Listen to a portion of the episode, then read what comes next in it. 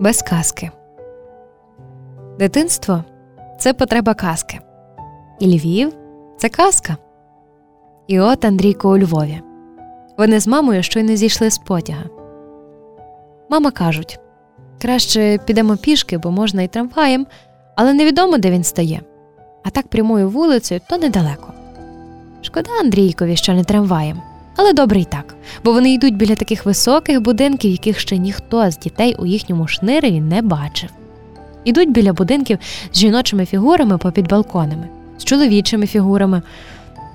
Дивіться, мамо, вони балкони підпирають, аби не впало. Чи то вони тільки так ніби підпирають? А он, мамо, а он які вікна в тому будинкові, кольорові вікна, а чого то так? Вони йдуть. А тут задзвонило, у ста церквах задзвонило бом дзелень, бом дзелень. І почулося, ангельські голоси почулися. Линуть вісті із небес на весь світ. Христос Воскрес. Бо то Великдень. Чого ж вони й приїхали б до Львова, коли б не Великдень? Бо мама сказали. Але вони вже прийшли. Прийшли під будинок із загратованими вікнами, із кованою брамою, із юрмою людей під будинком. Бо мама сказала сьогодні Великдень, і вони дозволять побачитися з татом і передати великодні причастя дозволять. І всі під тим великим будинком говорять так само мають дозволити, бо сьогодні Великдень. У мами в кошечку пасочка і кілька писанок. Ковбаски немає, але є сала четвертинка, і сир є, і масло, і коржики, і ще щось. Небагато, але є, бо то для тата. А стояти довелося довго. Вже он скільки часу стоять. Добре, що через дорогу від в'язниці дзвони дзвонять. І люди йдуть повз, такі святочні люди, як ото в казках буває, коли казка щаслива. Тож скільки вже вони стоять? Сусід підказує мамі. Направте свого малого он туди, за рогом будинок зруйнований, бо йому вже треба. Бо Андрійкові і направду треба було. Мама наказує Ти ж не заблудишся? Відразу назад, я тут стоятиму. І знову дзвонить, вже по-іншому дзвонять. І чекати все важче. Мама кажуть Ні, Андрійку, пасочки я не дам, то для тата. Візьми ось коржика. Хай і коржик буде для тата, каже Андрійко, але таки бере. А тут якраз і дозволили. А тут заворушилися, зарухалися всі. Мама з руку Андрійка тягне кудись у двір, там тато. Нарешті вони поряд, всі трійко, та ще й вартовий поряд. Мати дають і вартовому писанку, щоб причастився та не дуже на них дивився. Хай вони самі одне до одного поприглядаються. Це ж не бачили стільки, і тато стали інші. Змарніли тато, сутулилися. Що то в них під оком, наче наче збито, наче стигма Божа. І на губах зашерхло, було розбиті, чи що. Мати дістає пляшечку із святою водою, мочить кусник білої хусточки, витирають ним татові збиті зморшки, кроплять водою голову. Хай вона буде під захистом Божим. А тато на прощання Андрійка підняли і до себе притиснули. Ми ж козаки з тобою. Козаки то так. Але як важко йти до потяга тим самим витвореним для казки містом, містом, з якого краще втекти, бо казки в ньому, наче й святочні, але ж які гіркі.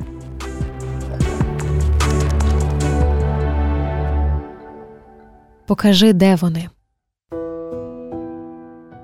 Його схопили перед самим обійстям. І йшов вже, наче обережно, і видивлявся із за калини добрих чверть години, а от не вберігся. Сусіди бачили, як його вели, переказали тітці Стефі, і вона прибігла до міліцейського відділку.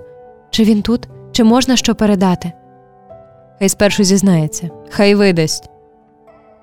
Але за два дні відпустили. Якось так вибивали зізнання та перестаралися, що він осліп. А тепер вели додому. Син вів Андрійко. Ще малий років не більше десяти йому.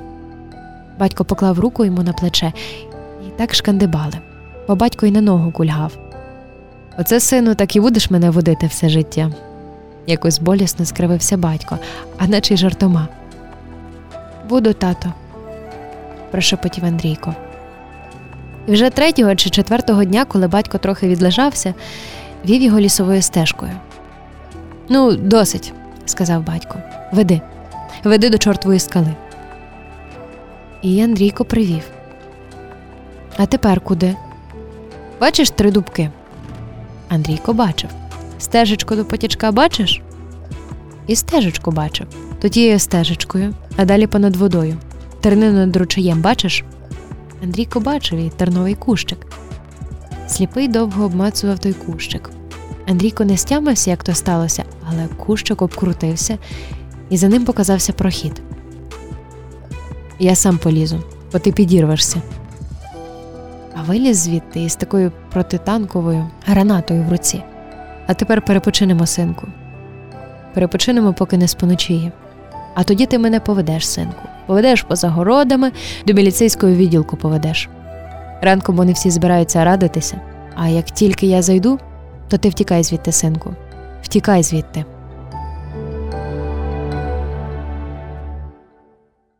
В'юни.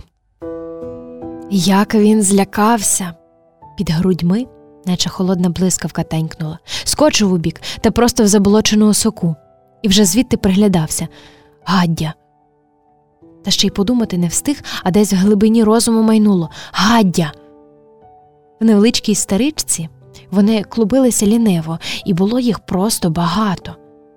Але вже за мить зрозумів не гаддя, то були вугри.